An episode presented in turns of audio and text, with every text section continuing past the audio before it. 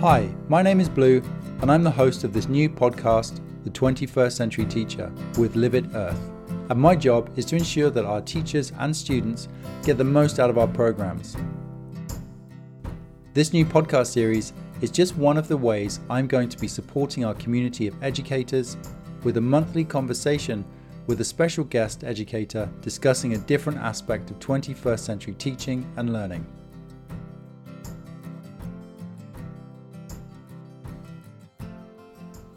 Hello, and today I'm talking with Claire Hewsome. Claire is a school counsellor and teacher. She has a Bachelor's of Education and a Master's of Counselling Psychology. She provides support services to students, parents, and school staff and helps students build resilience and improve their social and emotional well-being. She also has worked at the local college as the Healthy Campus Coordinator where she promoted and integrated health and wellness in day to day operations, practices, services, and educational programming. So, hi, Claire. Thank you so much for taking the time today to answer some questions around health and wellness as a teacher and explain some deeper thoughts around stress and how to cope in schools. Um, so, let's dive in with question number one that I have, which is What are the signs and symptoms of stress um, and what does it do to the mind and body? So stress is actually a normal reaction and everyone experiences it. It can and it can actually have some really positive side effects. So um, I'm going to put you on the spot here. And oh. um, let's say tomorrow you have to do a podcast uh, or a presentation for 500 teachers um, about why podcasting is beneficial for educators and I want you to tell me what's going on through your body, in your mind, the night before, the morning of. Oh, that's good. Um, my mind would probably be jumping around just with all the different bits of information that I've got to remember. Yeah, so that's probably what's going on. I'm kind of busy in my head. I'm probably going to struggle sleeping a little bit. Mm-hmm. Um, and so yeah, I'll probably have to try and stop drinking caffeine too late in the day. um, but yeah, so sleep will probably be interrupted, busy in the head, and then you know, sort of like in the pit of my stomach, I'd probably feel that slight bit of anxiety. Not yeah. an uncomfortable thing for me to do mm-hmm. a task like that, but I definitely would be very full. I would feel mm-hmm. full. Mm-hmm. So you're mentioning a pit in your stomach. Are there any other physical sem- symptoms you'd experience probably right before or the morning of? I guess just the anxiety piece, really, just yeah. feeling anxious, and I wouldn't be able to settle yeah. very easily. I would just, I kind of feel like I'm buzzing in a way. Yeah. Yeah. That's the sort of energy that I would have. Yeah. And so, as unpleasant as those feelings are, they're actually really normal. And if we think about it from a biological standpoint, they're all really helpful. So, the reason why there's a pit in your stomach is because your digestion is slowing down because digestion is really something secondary to this so the stress that you're experiencing. So you're not actually going to be digesting your food. You're going to be which which gives your body more energy to be aware of what's going on in that moment. And you mentioned the sleep. So you're going to be having stress hormones surging through your body. Um, epinephrine cortisol. Epinephrine is also known as adrenaline and it kind of gives you that jittery, alert, awake feeling. And again, that's really good because it keeps you awake so that you can be alert, you can be thinking about your presentation, you're not going to be going in drowsy. Even if you haven't slept, you're going to be all jittery. Um, and that's the reason why a student can stay up all night studying for an exam and not fall asleep, and why myself, who's on maternity leave, cannot stay up past nine o'clock.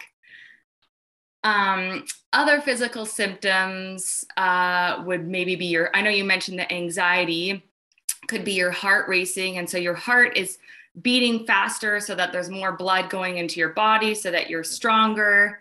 Um, your hands, this, I always find this one interesting. Sometimes people's hands get clammy or sweaty. And that's actually uh, the biological pieces so that you have better grip for moving or grabbing onto things. Um, so it's actually really fascinating. And I think normalizing that re- reaction makes us say, okay, this is okay.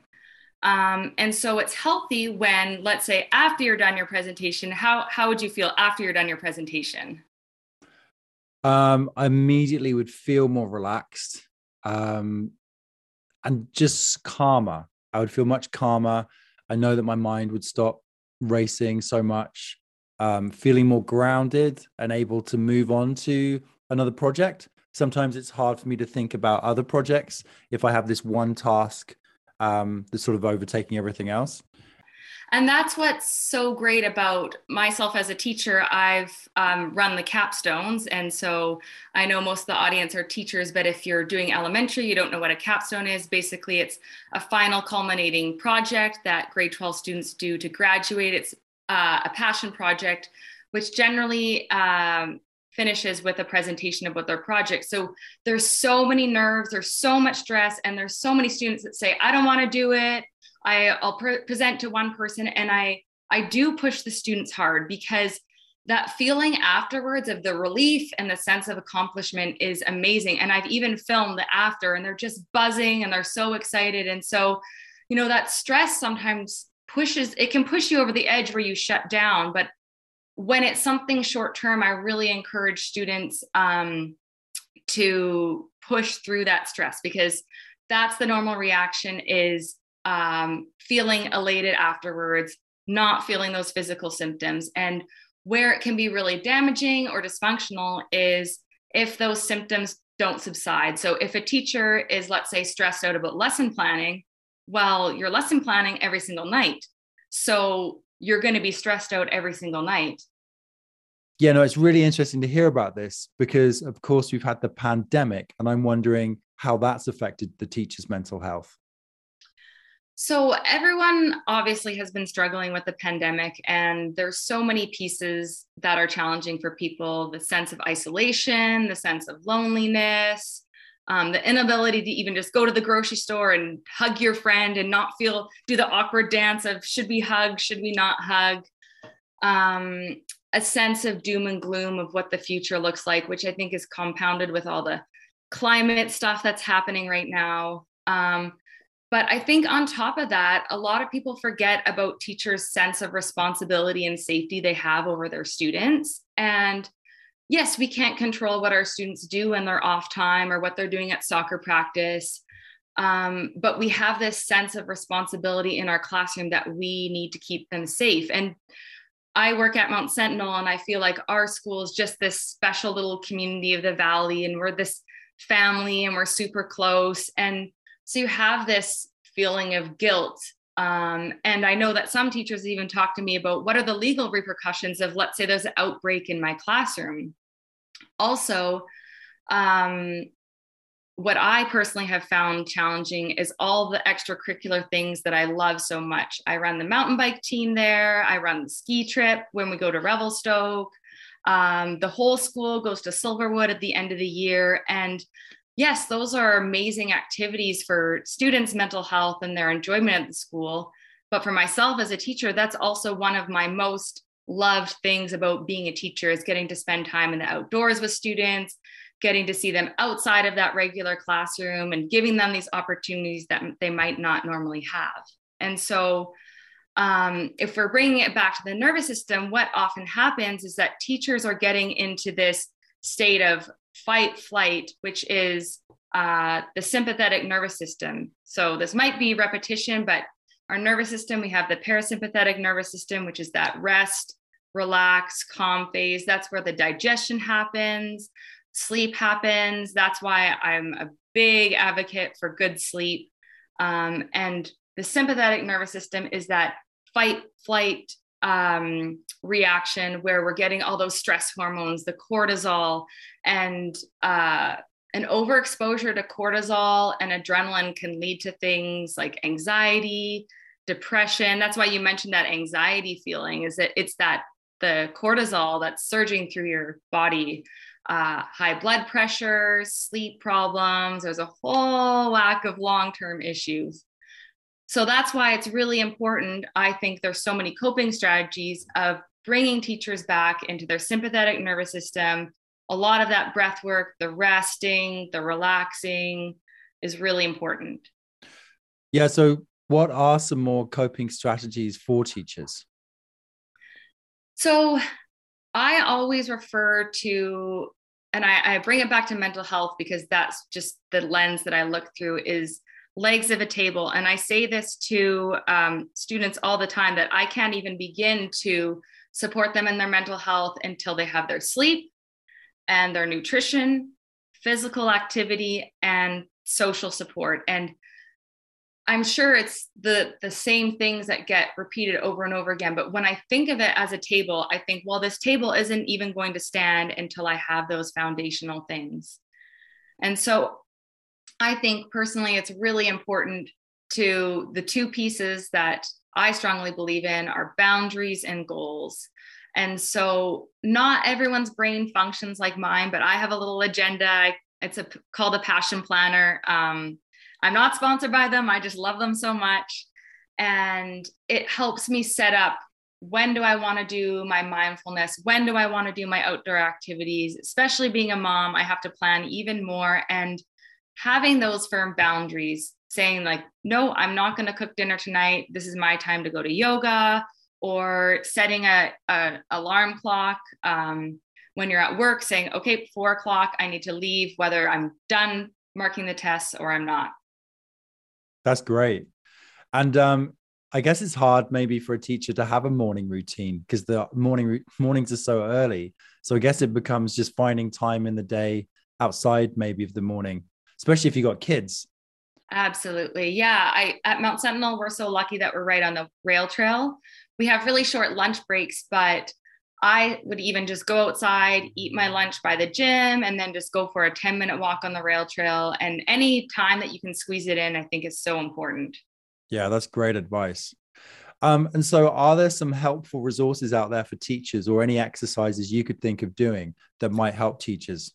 Yeah, so something I'd like to share is, and I do this with students um, quite often, it's called Mindfulness Self Compassion. So, this was developed by Dr. Kristin Neff, and she believes that there's a sense of interconnectedness that's central to self compassion and that all humans fail, we make mistakes, we experience hardship. Um, and it honors the fact that life involves suffering. So I know sometimes people say, oh, it's first world problems, first world problems. And yes, that's true, but that still is a problem in your life and in your lens. Um, I mean, if you're complaining about the kombucha flavors at Safeway, then maybe not. But we all have to uh, recognize that we are we experience suffering as humans, and that self compassion is giving your own self. I, I I say it like it's a great big hug. It's giving yourself the same kindness and respect that you would treat a friend, especially teenagers. That's who I mostly work with when they come in and they're beating themselves up or saying really cruel things about themselves, I ask them what they would say to a friend going through the same thing. And they treat their friends with so much more kindness than they would treat themselves. And so I'm a big advocate for mindfulness self compassion because it's doing mindfulness breath work through a self compassion lens. And so instead of criticizing and judging ourselves, recognizing that we are not perfect. And so I would love for you to follow along. And this will be about a four minute, I'll keep it super short, four minute, five minute exercise. And I would love our listeners to follow along. If you're driving, maybe not do the close your eyes part. Um, and uh, just so that you know what you're in for, so you can um, decide whether you want to participate or not. It's a three step process. So the first step, you're actually going to bring up a little bit of suffering. So I want you to think of a problem in your life, not necessarily something huge, um, but something small that's maybe causing you a bit of pain. And then what we're going to do is we're going to recognize that suffering is a part of being human and that, yes, the flavor might be different than what people are experiencing elsewhere in the world, but you are hurting. And then the last step is giving yourself that self compassion, giving yourself that empathy. I would suggest um, teachers to not use this in the classroom. This exercise is for you. Um, it's transcribed from Kristin Neff's website, which will be in the notes at the bottom of this podcast. Um, I think it's uh, self um, dash compassion.org and she has a whole bunch of exercises and this one's called the self compassion break. Sounds great. Let's do it. Great. Okay. So i just want you to ground yourself. Close your eyes. And just start focusing on the breath. And whatever thoughts are going through your mind about the day just breathe them out through your out breath and have a sense of heaviness in your body grounding in your feet on your seat. And so I'd invite you to think about a situation in your life right now that's difficult for you. Maybe you're feeling stress, or you're having a relationship problem, or you're worried that something might happen. And I invite you to think of something that is difficult, but not overwhelmingly difficult. So, finding a situation and getting in touch with it. What's going on? What happened? or what might happen, who said what, and really bring the situation to life in your mind's eye. And then I'm going to be saying a series of three phrases that are designed to help us remember the three components of self compassion. So the first phrase is This is a moment of suffering. We are bringing mindfulness awareness to the fact that suffering is present and I'd invite you to find some language that speaks to you, something like, This is really hard right now, or I'm really struggling. We're actually turning toward our difficulty, acknowledging it, naming it. This is a moment of suffering. The second phrase is suffering is a part of life we are reminding ourselves of our common humanity and suffering is a part of life. And again, finding some language that speaks to you, and maybe something like, it's normal to feel this way. Many people are going through similar situations. The degree of suffering may be different, the flavor of suffering may be different, but suffering is a part of life a part of being human. And the third phrase is, may I be kind to myself in this moment. And to support bringing kindness to yourself, I'd invite you to perhaps put your hands over your heart or some other place in your body that feels soothing and comforting. Feeling the warmth of your hands, the gentle touch, and letting those feelings of care stream through your body. May I be kind to myself and using any language that supports that sense of kindness. Perhaps language you, you would use with a good friend you cared about that was going through a very similar situation. You know, it may be something like, I'm here for you. It's going to be okay. I care about you. You can say anything that feels natural to express your deep wish that you be well and happy and free from suffering.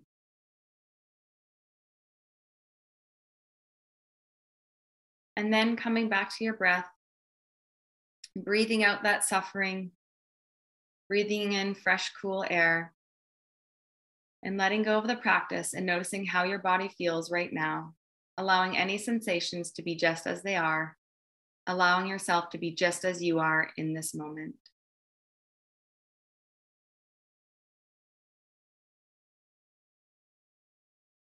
and then slowly opening your eyes and becoming more aware of the room around you.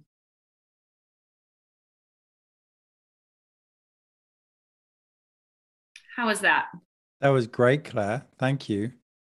You know, it's a good reminder how just breath, how important breath work is. Mm-hmm. And just sometimes just taking a, a, few quiet moments, and that wasn't very long, mm-hmm. to actually just be really present with yourself and what's going on as Absolutely. opposed to running from it um, and trying to hide, which is often yeah. the way, right?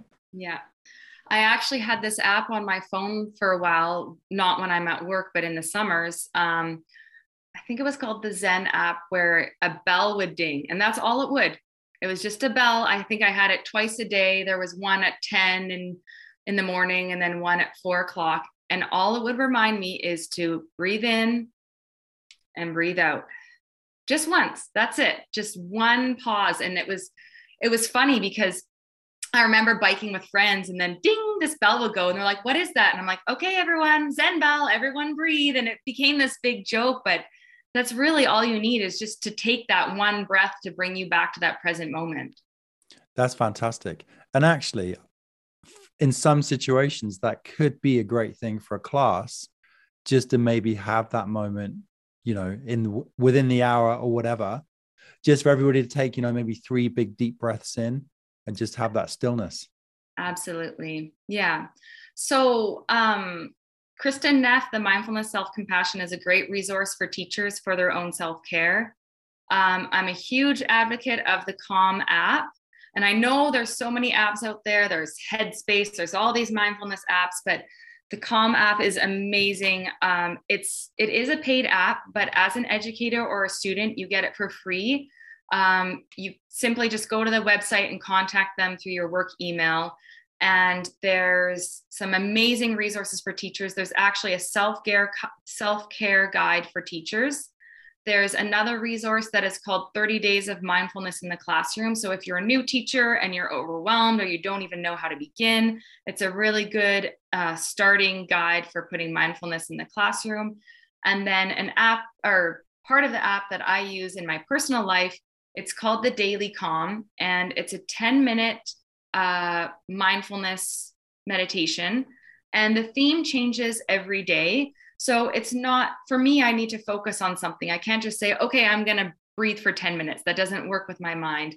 And so some of the themes could be noticing or grounding or gratitude or forgiveness. And it brings in perspective what's going on in my life while I'm doing the breath work. And it's just an incredible app.